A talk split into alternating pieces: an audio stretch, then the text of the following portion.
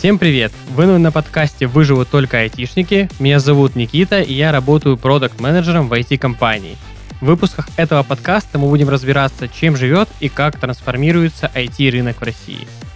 Спонсор этого выпуска – международная IT-компания Garage 8.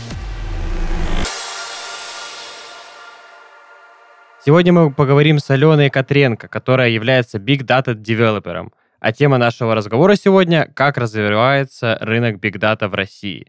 Ален, привет. Привет, Никит. Да, расскажи немного о себе. Да, как ты уже сказал, я Big Data инженер. А сейчас я работаю в российской компании. До этого у меня был различный опыт работы и с российскими, и с американскими, и с европейскими заказчиками. Вот. А, занималась я все это время в основном бигдатой. Занимаюсь этим 2015, наверное, уже года. Вот, поэтому какой-то опыт э, различных проектов уже есть. Ну и помимо этого активно пытаюсь э, продвигать тоже внутреннюю а, тусовку в городе с big data ой и data science ом. Ну, особенно это было актуально в доковидные времена.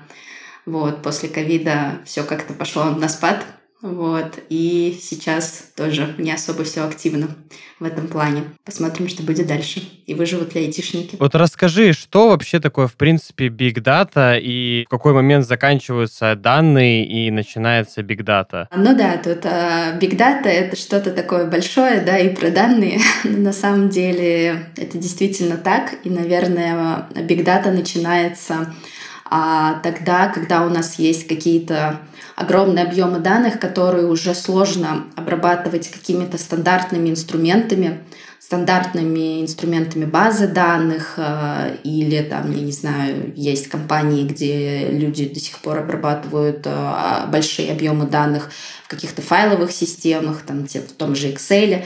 И вот когда это уже становится совсем сложно, совсем тяжко, а, тогда приходит Big Data – вот. Она же приходит, когда у нас есть высоконагруженные системы и системы обработки данных в реальном времени. Да, то есть это практически весь интернет, а, все э, приложения, все программы, с которыми работают пользователи, потому что очень много данных нужно анализировать о поведении пользователя. Еще Big Data приходит тогда, когда у нас большой объем а, неструктурированных данных, да, то есть э, структурированные данные это там те же самые таблички, те же самые тексты, что-то еще такое, что можно привести под общую какую-то кальку, не знаю, ну, то есть выработать их как-то, структурировать в какую-то систему. А вот, например, э, изображение, видео э, или какие-то там шифрованные данные, да, то есть это что-то такое уже неструктуризованное, вот, и с этим, чтобы э, далее было проще обрабатывать машинам, да, да и людям, э, тут помогает как раз с этим Big Data и различные инструменты, которые у нас есть для обработки. А какие инструменты вообще есть и какими ты пользуешься и в чем их вообще преимущество? Преимущество, наверное, начну с этого. Преимущество в том, что инструменты Big Data осуществляют более распределенную обработку данных, да, то есть э, как раз когда э, человечество и айтишники столкнулись с тем, что э, мы не можем обрабатывать привычными нами, инструментами огромные объемы данных, то есть когда это петабайты, когда это там терабайты даже, да, то есть это становится уже сложно, запросы в базу данных происходят очень медленно, там сложно анализировать, потому что тратишь на это очень много времени, а, то как раз а, айтишники-то и задумались о том, как же это упростить и как же это лучше сделать. И, собственно, тут пришел на помощь принцип «разделяй, властвуй». Вот, поэтому все, что мы делаем, мы разделяем вот этот огромный массив данных а, на более мелкие массивы, да, и, соответственно, параллельно их обрабатываем, параллельно их а, трансформируем, очищаем, и, собственно, на выходе мы получаем а, уже обработанные данные, но мы делаем это быстрее, потому что мы не делаем это в одном потоке, мы делаем это в разных параллельных потоках. Ну и, собственно, а, все продукты, все технологии в Data построены примерно на этом принципе. Да, то есть, э, ну, наверное, самые популярные инструменты фреймворк, которые у нас есть, это Apache Spark. Вот, на нем очень много пишется различных приложений, которые как раз делают то, о чем я говорила. Потом э, огромный э, кусок э, здесь занимает это хранилище данных, да, DVH, DVH, базы данных, то есть их по-разному называют. Вот, то есть это уже подход к хранению и структуризации именно уже обработанных данных, ну, как правило. Ну и, соответственно, есть а, дополнительно различные другие инструменты, которые помогают всем этим управлять, синхронизировать. А, например, Apache Airflow уже является определенным стандартом, наверное, для управления этими потоками. Еще у нас есть Zookeeper — который является, собственно, смотрителем того зоопарка, который иногда при, э, случается в бигдате, потому что нужно много различных фреймворков, и за всем этим нужно следить, потому что все работает в параллели. Вот, поэтому есть и такие всякие дополнительные фишки для этого. То есть, получается, это фреймворк для слежения за другими фреймворками? Да, и такое тоже есть. Нам нужно больше фреймворков, чтобы следить за всем вокруг. Да, так скоро это все обрастет большим древом, и фреймворки будут за фреймворками следить бесконечно. Да, и потом они захватят человечество, да. Ну, надеюсь, до этого не дойдет. Но мы будем следить за этим, да, чтобы этого не случилось. По поводу захвата человечества, для этого нужно, чтобы машины были очень умными. Можешь немного рассказать об этом? Биг дата и машинное обучение, они вообще часто пересекаются, как-то фигурируют э, рядом. Что это вообще такое и какая между ними связь, между двумя этими терминами? Да, конечно, тут бы я сказала, что одно от другого, наверное, сложно отделимо. А, потому что для того, чтобы мы могли обучать машины, им нужно дать знания. Ну, собственно, как и людям, да. То есть людям тоже для того, чтобы что-то изучить, им нужны какие-то знания, то есть какие-то на входе данные. А, книги, учебники, окружающий нас мир и прочее. А машины, к сожалению или к счастью, пока что это не умеют. Вот, поэтому на входе нужно подавать а, какие-то данные. И, как правило, чем больше этих данных, тем лучше. Вот, и, собственно, теми, кто подготавливает эти данные для машин, как правило, и являются бигдата инженеры. То есть мы собираем данные изо всех источников, из разнородных источников абсолютно. То есть это могут быть там файлы, какие-то данные, которые продюсируются, производятся именно в реальном времени. А уже после того, как мы подготавливаем эти данные, то команды а, machine learning или data science, а, они уже а, эти данные могут использовать для построения своих моделей для того, чтобы обучать машины, для того, чтобы строить алгоритмы дополнительные, да, чтобы узнавать больше о пользователях и о нас, да, чтобы предсказывать наше поведение. Вот. Поэтому э, эти две части неразрывно связаны друг с другом. Я еще слышал много о нейросетях. Это одно и то же, что и машинное обучение, или это разные вещи? Ну, это похоже, да. То есть нейросети — это один из способов, да, также обучения машин, то есть это взято, если я правильно помню, а, из принципов биологии и наших нейронов, да, и передачи данных между ними. Ну, то есть у нас же в мозгу куча всяких нейронов, которые а, между собой сообщаются и, собственно, управляют нашими импульсами и нами в целом. Вот. И здесь то же самое. Принцип вот этого сообщения, он и лег в основу. Но это как бы, насколько я знаю, это было что-то такое, флешбеки из университета. Вот. Сейчас я этим практически не занимаюсь. Так, если только нужно где-то что-то совсем там помочь э, верхнеуровнево, сказать. Вот. А в целом этим занимаются команды Data Science. А расскажи, чем вот э, конкретно ты занимаешься? Чем, какие проблемы решает Big Data специалист и какие обраб- итоги обработки вот этих вот гигантских массивов данных? А, ну, здесь а, как я уже тут затрагивала ранее, мы в основном собираем данные, да, трансформируем, а, агрегируем, очищаем эти данные, потому что не все эти данные а, сразу, допустим, подходят для того же а, machine learning или data science специалиста. Плюс помимо этих команд с нами еще часто а, приходят, работают аналитики, да, которым нужно тоже строить отчеты, следить за какими-то графиками, понимать, а, ок или не ок бизнес на данном этапе.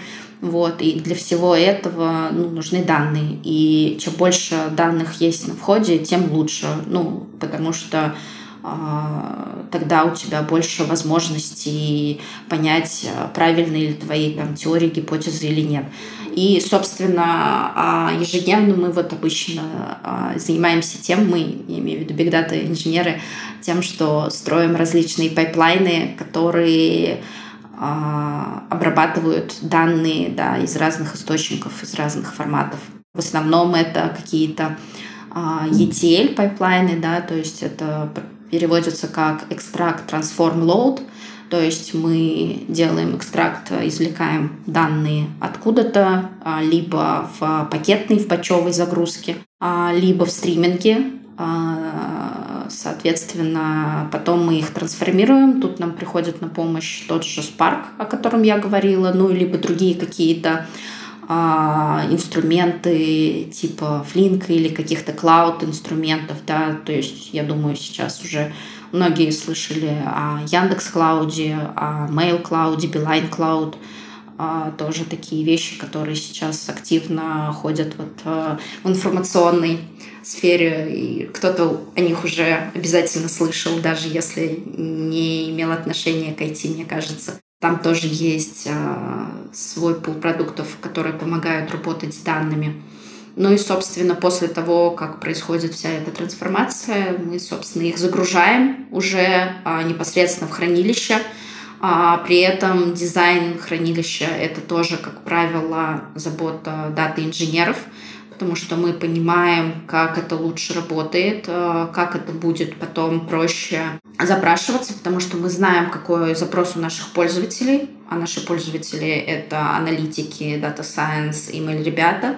Мы понимаем, с какими данными они хотят работать, как именно они хотят работать, и исходя из этого мы, соответственно, подбираем уже инструменты для них, да, то есть нельзя просто прийти и сказать, что вот там Oracle Database э, или там MySQL Database — это вот самый вообще топовый э, инструмент, и все его должны использовать. На самом деле это очень сильно зависит от целей, которые вам нужны. И вот всеми этими а, инструментами и пониманием того, какие инструменты есть и для чего они нужны, и владеет дата-инженер, и на основании этого, собственно, строят архитектуры, и, собственно, потом имплементируют, применяют уже какие-то а, реализации этого продукта, то есть да, а, реализация этих pipeline ов для того, чтобы конечные пользователи могли это использовать. Как конечные пользователи вообще могут это использовать? Э, я имею в виду, что вот какие области применения для вот этих вот уже э, проанализированных, готовых объемов данных? А, ну, на самом деле их довольно много, да, то есть, но, как правило, Big Data, она напрямую скрыта, наверное, можно сказать так, а, от глаз конечных пользователей. Например, если под пользователем мы подразумеваем человека, сидящего на каком-нибудь сайте, да, или пользующегося каким-то приложением, как правило, а, вся эта работа идет а, под капотом, и она производится именно аналитиками и вот другими командами. Но вот эта вся таргетированная реклама, например, а, это результат работы бигдата инженеров в том числе. Потому что именно благодаря нам а, у ребят из Data Science команды есть все эти данные, на основании которых а, какие-то сервисы понимают о том, чего ты хочешь. Ну или они думают, что они понимают, чего ты хочешь. Да, то есть, когда ты заходишь на какой-нибудь сайт, и тебе там предлагают купить а, какую-то вещь, например, я не знаю, там а, коврик для машины, например, это означает, и ты такой сидишь и удивляешься, а почему мне предлагают, откуда они знают, что у меня есть машина, например. и почему, что мне нужен коврик. А это означает, что на основании собранных ранее данных по а, ключевой, по таргетированной группе, в которой ты находишься, то есть, например, там а, молодой человек, там 20, а, там, там 30, например, лет, да, с такими-то увлечениями, живущий в таком-то регионе, это значит, что с вероятностью там 80%, например, у тебя есть машина, и тебе нужен, естественно, когда-нибудь там коврик в эту машину, потому что, ну, такой достаточно может быть расходный материал или там еще что-то такое, да. И на основании этого алгоритм делает предсказания и а, собственно, говорит о том, что вот неплохо бы вот а, на вот эту интернет-площадку поместить вот такую-то рекламу. И опять же, а, выбор этой интернет-площадки, куда размещается конкретная реклама, это также результат работы алгоритмов, которые предсказывают и понимают о том, куда ты чаще всего заходишь, да, то есть как часто ты там бываешь на этих сайтах или на подобных сайтах или в подобных приложениях и тем самым а, как бы большой брат следит за тобой и пытается предсказывать твое поведение. Я могу сказать, что есть даже различные, а, различный софт на, допустим, роутерах а, или Wi-Fi или еще где угодно, которые отслеживают по подключенным к ним телефонам твое местоположение, например, да, и в некоторых магазинах, особенно это распространено в Штатах, а, есть а, программы, которые собирают информацию о том, как часто ты стоишь у тех или иных, например, полок в магазине, как долго ты там проводишь, как часто ты туда заходишь. То есть мы же все ходим с телефонами, у нас у всех есть э, Wi-Fi, да, мы всегда подключены к интернету. Соответственно, мы заходим в помещение, и телефон автоматически, например, ловит Wi-Fi, там подключаются к нему. Ну, то есть все, ты уже как бы пойман.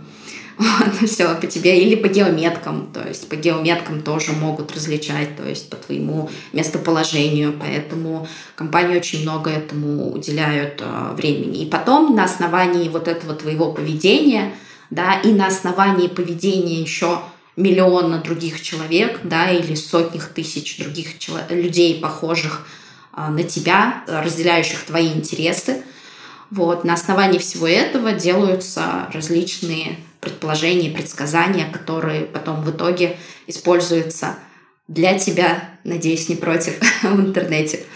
Вот. Ну, и либо в каких-то, как я уже говорила, приложениях. И вот все вот это, о чем я сейчас говорила, включая сбор данных, да, обработку, понимание того, что вот ты находишься в этой группе, то есть а, пользователи, например, да, то это делает в том числе и Big Data, да. Ну, как бы предсказания уже делают, понятное дело, там Data Science, ML скорее, да, вот, но вот без Big Data, без сбора, без оптимизации вот этих всех данных а у Data Science и ML просто ну, нету данных для того, чтобы делать предсказания. Но лично я просто удивлен количеством данных, которые собираются. Я наслышан, да, что это большое количество, но чтобы прям вот настолько до того, где ты стоишь и какой, какой полке подходишь, в какой магазин и как дол- долго там стоишь, это, конечно, удивительно для меня. Ну да, на сайте то же самое. Все практически, мне кажется, ну, большая часть сайтов отслеживает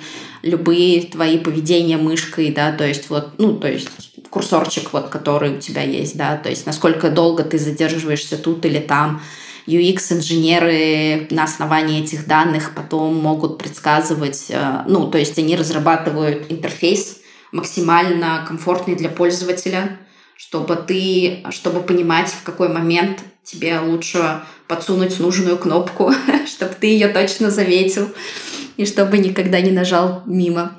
Вот, поэтому, а, да, это на самом деле сейчас а, в в момент вот такого расцвета, наверное, да, использования технологий, интернет-технологий, а, можно собрать о человеке практически всю информацию, мне кажется, не видя его. Расскажи, обмениваются ли как-то компании своими данными или, возможно, вообще есть какой-то у нас там давай возьмем за пример да, Россию, что у нас есть в России вообще какой-то рынок э, данных или нет, как это работает. И если он есть, то что востребовано из данных бывает? Ну, смотри, нельзя сказать, что есть такой рынок данных, как типа слили базу Яндекс Еды, да, и все, и вот теперь кому хотим, тем мы продаем. Вот, на самом деле здесь а, больше как раз про рекламу и про таргет, вот про то, что я говорила, да, про то, как это работает, а, как размещаются рекламы, что выдает себе поисковый запрос, да, то есть вот эти все вещи, а, это все есть, и, но это все находится ну, как бы под контролем в плане, что есть отдельные компании, которые собирают информацию и предоставляют сервисам, например, для того, чтобы они могли размещать э, рекламу на нужных там сайтах, в нужных приложениях. Но тут нужно всегда помнить, что вот эти законы, например, персональных данных, они как раз э, существуют не только в России, они существуют во всех, наверное, ну, по крайней мере, развитых странах мира точно, где этому уже уделяется много внимания. А, и там очень старается и государство следить за тем, чтобы твои личные данные, они не попали никуда. То есть, чтобы вот э, э, не было связки с конкретным каким-нибудь Ивановым Иван Ивановичем, да простят меня все Ивановы Иван Ивановичи, э, с вот этой вот старгетированной группой, да, то есть вот со всеми этими собранными геометками. Потому что, ну, для данных, для бигдаты, для предсказаний это ну, абсолютно не нужно. То есть это может быть использовано как раз в каких-то корыстных целях, чтобы этого не было, нужно разорвать вот эту связку, да, то есть конкретного человека, по которому его можно идентифицировать, и там, например, вот этих собранных о нем данных. И вот как только эта связка распадается, соответственно, у нас данные становятся анонимными. А вот тогда этими данными уже можно пользоваться, этими данными уже можно а, как-то их использовать и как-то их применять. Вот. Конкретно про Россию э, не могу сказать, но думаю, что здесь примерно похожие ситуации, как в Штатах. Просто в Штатах я больше работала с компаниями, которые этим занимались. А здесь, э, ну, я уверена, что в России то же самое есть, потому что у нас также есть интернет-площадки, у нас также на сайтах есть реклама. Эту рекламу явно кто-то размещает ее определенно кто-то записывает, поэтому я думаю, что здесь все примерно тот же самый потребитель. Ну, э, вся та же самая схема работает, как и везде, как во всем мире. Вот, то есть, но понятное дело, что какая-то инсайдерская уже информация, которая нужна именно компании для каких-то ее внутренних, для запатентованных вещей, то ее уже, ну, как бы никто не будет разглашать, да, то есть никто не будет, например, какая-нибудь тот же магазин, да, вот он собрал данную о покупателях, о своих, да, которые у него есть внутри его магазина, вряд ли он будет ее, а, ну, шарить с другими, да, магазинами, потому что это может быть как раз-таки его конкурентным преимуществом. То есть здесь очень такое интересное, мне кажется, в зависимости от способа применения вот это вот есть какие-то определенные правила шеринга данных между собой. Ну, надеемся, что это так и есть, что никто особо там не делится, особенно персональными данными? Нет, нет, персональные данные, они всегда под защитой, и даже когда ты работаешь э, в компаниях, всегда есть а, отдельные, как правило, контуры данных, более защищенные, да, то есть PII данные, то есть это как раз personal identification, по-моему, что-то такое, information, ну, в общем, не помню, как точно эта аббревиатура расшифровывается. И это тот контур данных, где все зашифровано, где все под контролем, куда абсолютно точно никак нельзя проникнуть, никакой протечки данных быть не должно. Вот. Ну, как бы понятное дело, что все, что создается людьми, оно все, естественно, уязвимо. Это показывают случаи хакерских атак. Вот. Но как бы такого, чтобы эти данные а, осмысленно куда-то утекли, то такого нет. То есть, а, как правило, в компаниях, а, у которых есть эти персональные данные, очень жесткие требования к защите этих данных. То есть ты не можешь, а, вот как разработчик, как правило, я не то, что не могу скачать себе даже какие-то сэмплы, да, даже какие-то экземпляры этих данных себе на локальный компьютер для тестирования. То есть это, как правило, может быть и подсудным делом, то есть если особенно всплывет там вдруг, не дай бог, какой-то инцидент, да, то есть я буду также за это отвечать, хотя, казалось бы, я просто разработчик. Но я разработчик, который может потенциально иметь доступ к этим данным. И поэтому это все защищается и, как правило, программно, и на уровне политик внутри компаний. А, самые жесткие в этом плане ребята, насколько я знаю, с кем мне приходилось работать, это ребята из банков. Вот банковские сотрудники там вообще, там прям все очень сложно. Я, кстати, не работала с ними, когда случились ковидные времена, мне интересно, как у них там это все происходило, потому что когда я работала с ними до ковида, там могло быть вплоть до того, что ты работаешь только за стационарным компьютером, только вот э, за, за этим рабочим местом, только вот из-под этой сетки, и у тебя компьютер может э, втыкаться только вот в эту розетку. Все. И все порты закрыты, ты не можешь никакую USB-шку, не дай бог, там ставить, да, то есть все Bluetooth обрублены. Это абсолютно изолированная станция, которая подключена только к внутренней суперзащищенной сети, в которой есть вот эти данные. Персональные данные под замком, можно спать спокойно. Ну, если вы не шарите свои личные данные с какими-то а, мошенниками или неизвестными вам людям, людьми, тогда да, тогда стоит опасаться за свои данные. Как часто вы читаете книги? Касаетесь ли корешка любимого произведения хотя бы раз в месяц? Или даже в год? А может, предпочитаете теплым бумажным страницам холодный отблеск электронной книги? Или, как многие в нашей сегодняшней истории, выбираете чужие голоса? Томас был человеком, который обожал книги. Не электронные, не аудио, а самые настоящие, с пожелтевшими от старости страницами, с их особым запахом и опечатками – в его арсенале были древнейшие произведения, сборники сочинений философов, классиков и современников. Целая библиотека. Груды книг там и тут, переписанные с электронных носителей, найденные на барахолках и иногда даже около помоек. Книги, которые когда-то едва можно было себе позволить, теперь не были нужны. Это была обветшавшая история, давно забытая и оцифрованная. Все, что окружало Томаса, казалось оцифрованным настоящее, теплое, живое, уходило на задний план. Началось все с мелочей, а потом на задворках оказались и люди, которые занимались, например, обслуживанием или бухгалтерией. Роботы, созданные людьми, начали вытеснять их монотонно, размеренно и уверенно. Роботы-официанты, бармены, мастера по починке, замерщики. Перечислить всех значит потратить несколько десятков часов. Оставалось только адаптироваться к новым реалиям, подстраиваться становиться помощниками тех, кто был создан для помощи. Круг замыкался. Томас тоже подстраивался по-своему. Редактировал тексты, написанные машиной, переводил их на человеческий и давал им стиль. Люди жили в полном комфорте. Заказать себе еду, вызвать машину, составить список дел, послушать сообщения от мамы. Все делалось с помощью голоса. Было ли это регрессом? Томас не знал. Но его определенно точно беспокоило угасание живого книжного языка. Возможно, он был безнадежным романтиком, который жил давно минувшим. Ходил со старым блокнотом и ручкой, настоящий винтаж, и имел при себе электронный блокнот.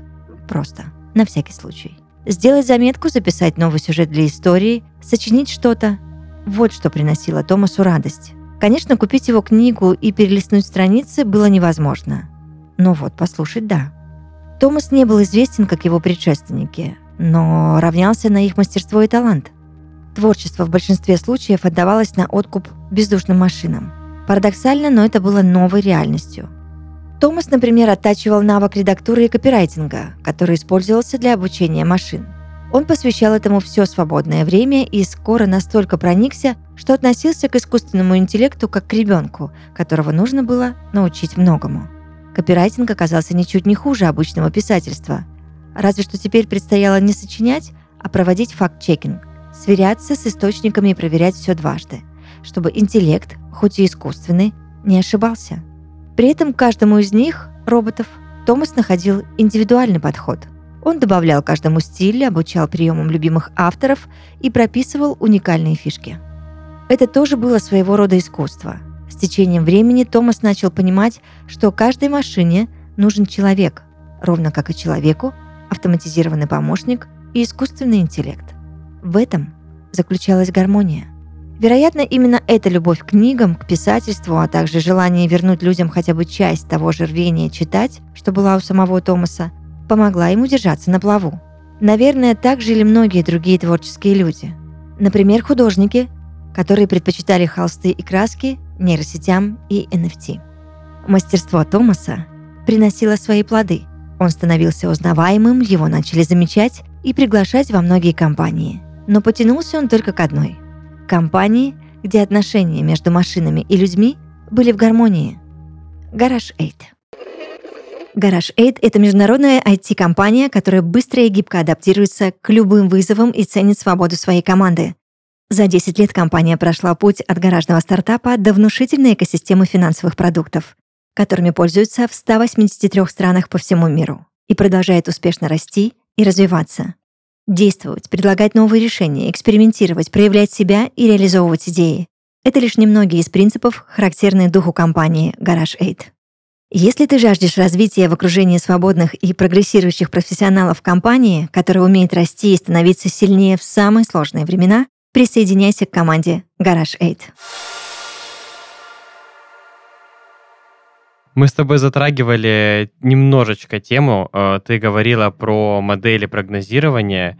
Можешь ли немного углубиться в этот, в этот вопрос, что это за модели и какие они бывают и для чего используются? А, ну, тут вот по моделям, если а, чисто говорить с технической точки зрения, то тут а, мне, наверное, будет сложновато сказать. Тут лучше спрашивать а, ребят именно с Data Science, Machine Learning, с ребят, ну, скорее даже Data Science, я думаю, вот. Но я знаю, что очень много моделей на самом деле применяется в бизнесе и в том бизнесе, который построен на пользователях, да, то есть на а, опять же, предугадывании, понимании пользователя, чтобы понять, куда тебе развивать свой а, бизнес. А, модели предсказания в каком-то именно не Data Science понимании тоже существует. Я как-то работала на проекте для большой логистической компании, и а, ребятам было интересно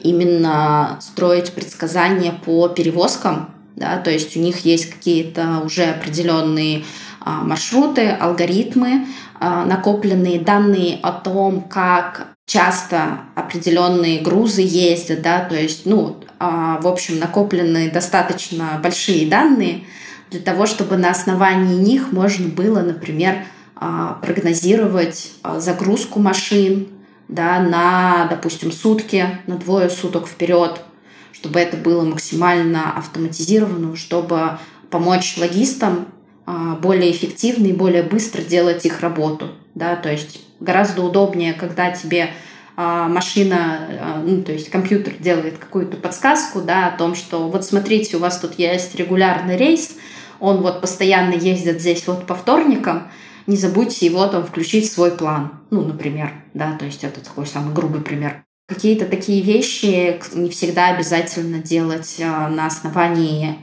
каких-то моделей, да, то есть не обязательно обучать какие-то модели или строить прогнозы на основании каких-то других инструментов. То есть достаточно а, просто обработать вот эти все большие данные, которые у тебя есть, да, ну то есть понятное дело, нужно еще и бизнес при этом понимать. То есть здесь вот как раз а, очень плотная работа аналитиков и бигдата инженеров в том плане, что аналитики знают бизнес-аналитики, знают бизнес, знают, что ему нужно, а дата-инженеры могут это знание применить на данные, да, и мы можем, соответственно, родить в такую, а, создать вот такую прекрасную, интересную систему. Но, как правило, есть еще а, уже более сложные модели там, где уже нужны Data Science ребята в плане, например, а, те же магазины делают предсказания по скидкам, да, то есть уже часто бывает такое, что вот эти все акции распродажи, которые мы видим в магазине, это не труд каких-то именно человеческих маркетологов, да, которые сидят и думают, а как же нам лучше продать вот этот товар, например, да, или еще что-то. Вот, то есть э, большая часть э, таких вещей, как правило, в сетевых магазинах, она вот как раз автоматизирована, поставлена, может быть поставлена на поток, даже если она еще не автоматизирована. То есть эти вещи тоже возможны. Вот. Э, ну и, соответственно, да, вот как я говорила, прогнозирование поведения, все эти помощники, знаете, типа на каком-нибудь сайте вы заходите тот же, ну, магазин, наверное, это самый просто такой пример, с которым сталкивались, наверное, все мы. вот, и ты заходишь, тебе там Озон или Ситилинк предлагает, а, вот вы хотите тут а, компьютеры, а вот, наверное, вам будут вот интересны вот эти компьютеры купить, да, там или какие-нибудь, я не знаю, техника, да, а вот вам, наверное, будет интересно купить Apple, например, да, то есть тут как бы а, в основе этого предсказания могут быть заложены как какие-то маркетинговые фишки в том плане, что нам там заплатили вот эти побольше, мы хотим продать больше этого товара, но так там может быть и заложена модель, выстроенная именно бигдата инженерами и дата-инженерами а, для того, чтобы понять, чего ты хочешь, потому что чем проще тебе найти что-то здесь, тем меньше у тебя причин отсюда уходить. Потому что ну, мы все выбираем сейчас э, вещи по тому, как нам удобно этим пользоваться и как мало времени мы на это тратим. Так вот, э, сокращение времени на всякий поиск и на работу с различными приложениями – это как раз вот а, результат работы прогнозирования. Какими знаниями нужно обладать, чтобы быть э, big data специалистом? Э, или я, может быть, задам вопрос по-модному. Какими нужно обладать софт и хард скиллами, чтобы быть big data девелопером? А если говорить про хард скиллы, а, про какие-то технические вещи, которые нужно знать, то для Big Data инженера в первую очередь, с чем вы всегда столкнетесь и на всех собеседованиях, и во всех общениях, и во всех топ-10, чего нужно знать Big Data инженеру, это алгоритмы потому что чем более ты поним... чем более хорошо ты понимаешь, как работают те или иные алгоритмы, даже не обязательно это алгоритмы поиска, да, или какие-то там сложные алгоритмы. Это вот давайте можно и оставить и кому-то еще, вот. Но даже а, понимание глубинные алгоритмы, в плане, что из себя представляют данные, да, то есть э, у нас есть какие-то типы данных, а что это на самом деле в машине, да, то есть строка, э, как, что такое строка для компьютера, как она работает, как проще э, ее организовать, структурировать, как это будет встраиваться в общий pipeline обработки данных, да, то есть чтобы это все понимать, нужно а, хорошо разбираться в алгоритмах. Вот, поэтому в первую очередь, что прокачивают э, все дата-инженеры, это алгоритмика.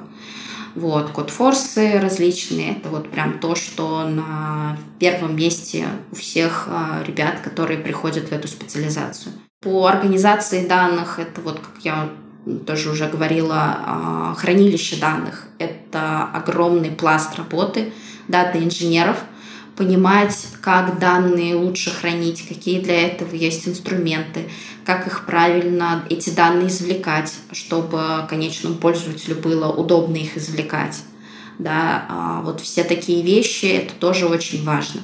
То есть это вот а, DWH-специалисты, специалисты по базам данных. Это вот отсюда тоже нужно очень много утащить свои hard skill ы в свой багаж знаний каждому data-инженеру. Вот. Ну и, конечно, а, разработка. Разработка — это в основном а, Scala и Python, я бы сказала, да. А, сейчас большую популярность, наверное, набирает Python. Ну, это тенденция последних нескольких лет. Ну, наверное, если говорить про основные хардскиллы бигдаты, то вот эти будут основные. Если говорить про soft skill ы, то здесь э, дата-инженеры, мне кажется, ничем особо не отличаются от других инженеров, в целом от других людей. То есть э, коммуникабельность, открытость, э, важно еще хорошо воспринимать критику, потому что критиковать работу и твой код будут постоянно, потому что критика кода, да, код-ревью — это неотъемлемая часть любого цикла разработки. То есть мало тебе что-то там самому написать, и мало того, чтобы это еще и стало работать не только у тебя на компьютере, но и где-то там еще на какой-то другой среде, да, на другом environment, то нужно еще, чтобы а, кто-то со стороны также посмотрел на твой код и сказал тебе, где можно улучшить. То есть здесь тоже нужно, конечно, понимать, что критика не должна быть такая просто, что ты дурак, ты сам дурак. То есть она должна быть конструктивная, и она помогает тебе просто лучше организовать, лучше написать свой код. Но ее тоже нужно уметь воспринимать потому что у меня были а, знакомые кейсы, когда люди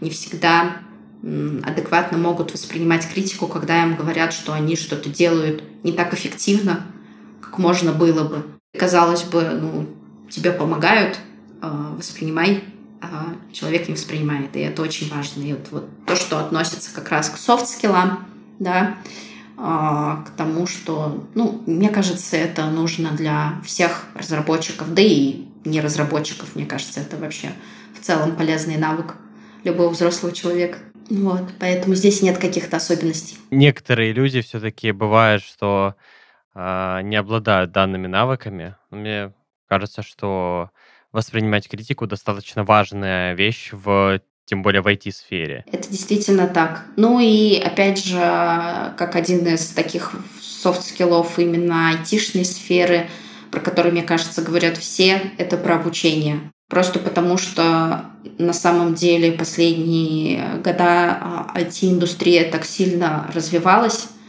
и развивается сейчас. Посмотрим, как будет дальше, но я думаю, вряд ли темпы роста сильно снизятся.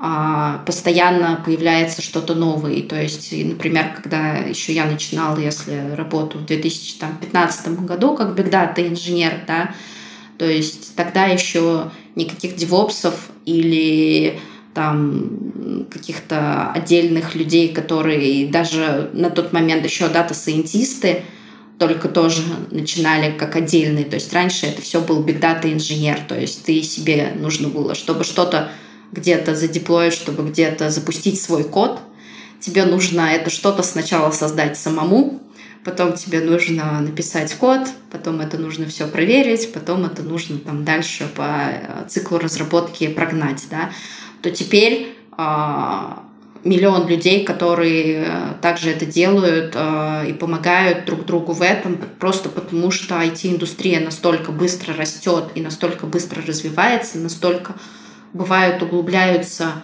а, или наоборот растут вширь знаний и данные по какой-то специализации, что тебе э, просто, если ты будешь стоять на месте и ничего не изучать, то ты просто в какой-то момент поймешь, что ты уже а, не в IT, а, а где-то около IT.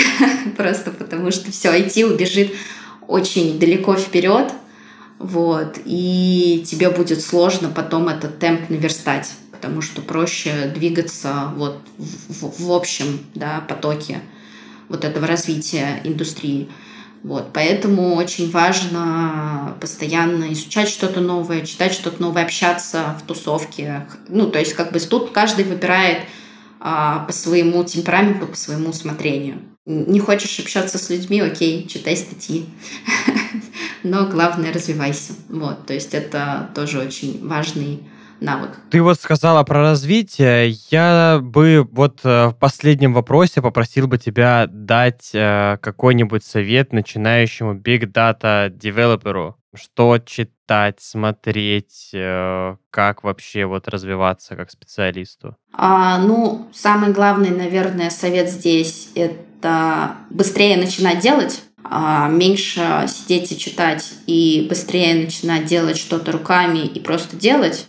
А, потому что, ну, опять же, да, все быстро очень развивается и очень высокая конкуренция. Важно быть конкурентоспособным в этой среде. Поэтому чем раньше ты начнешь делать, даже если ты будешь много ошибаться, но много делать, то практика показывает, что результат у тебя по итогу будет больше, чем у тех, кто долго изучал и поздно начал что-то делать. Поэтому вот с теми же алгоритмами, э, пожалуйста, там все эти современные модные молодежные сайты с э, челленджами, э, с тем, чтобы писать алгоритмы на скорость, на время, это вот прям очень хорошо прокачивает твой вот этот навык алгоритмики, который обязательно будут спрашивать. И на собеседовании по нему тебя будут постоянно оценивать как бигдата инженера, да, вот, то есть э, в других специализациях редко делают на это упор, поэтому здесь вот, ну, CodeForce — это один из самых, наверное, популярных ресурсов. Вот, он достаточно удобный, там большой э, набор различных заданий.